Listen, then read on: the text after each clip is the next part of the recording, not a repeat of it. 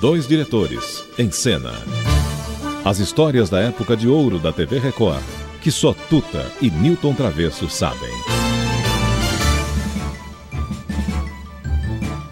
Oi, gente, olha nós aqui outra vez. Poxa, mas quem tem medo da verdade era duro, hein? Lembra? Não, é, é que pegava muito pesado, né? É, isso aí. Roberto Carlos, pô, o cara passou apertado lá na mão do, do manga e do. Como era mesmo? O R7. O R7, é. Que era uma figura estranha, escondida, que ninguém sabia quem era, é, só entrava a voz dele. É, exatamente. Mas é que pegaram muito pesado no Roberto. O começo não, foi uma coisinha é, meio. Um pedaço do Vandeleia, namoro, é. Erasmo. Vamos ver. E a coisa, vamos ver? Que a é, coisa chama, foi... chama aí, pra você não falar que eu tô te cortando. Não, não. Chama você aí. Um momento de silêncio, porque vocês vão ver como a coisa pegou pesado para valer. Roberto Carlos, você realmente vai dizer a verdade? Vou, claro. Qual dos dois se apaixonou primeiro pela Vanderleia? Você ou Erasmo Carlos? Olha aí. Eu acho que não, não houve assim paixão de nenhum dos dois pela Vanderleia, não. O Erasmo talvez tenha se interessado pela Vanderleia porque ele veio conhecê-la depois. Eu conheci Vanderleia na CBS o Erasmo talvez tenha vindo conhecer a Vanderleia já um pouquinho de tempo depois.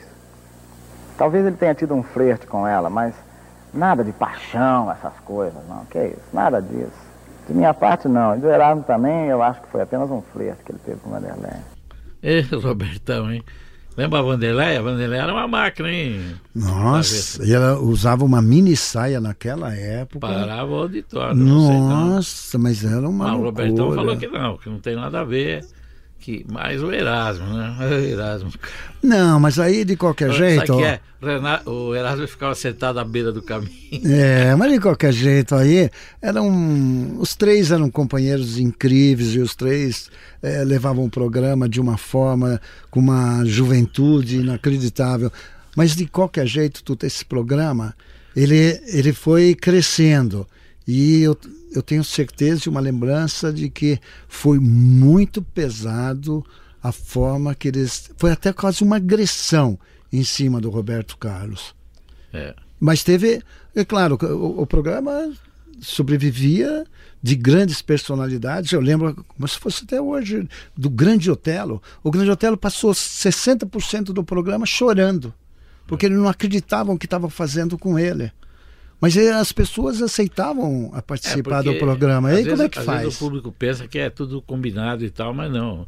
Ah, justamente a, a, a, parte forte do programa é essa, é, é fazer de verdade mesmo as perguntas e nada de estar tá ensaiado e saber que vai fazer. Né? Não, e não tinha VT para editar, é, não tinha nada, o programa era ao vivo. Agora, agora vamos apresentar amanhã, ah. amanhã nós vamos apresentar quem defendeu o Roberto Carlos. Quem foi? Silvio Santos. Nossa, Nossa Silvio ele fez Santos uma defesa impecável. Liguem amanhã e ouçam a defesa de Silvio Santos para Roberto Carlos. Dois diretores, em cena. As histórias da época de ouro da TV Record, que só Tuta e Newton Travesso sabem.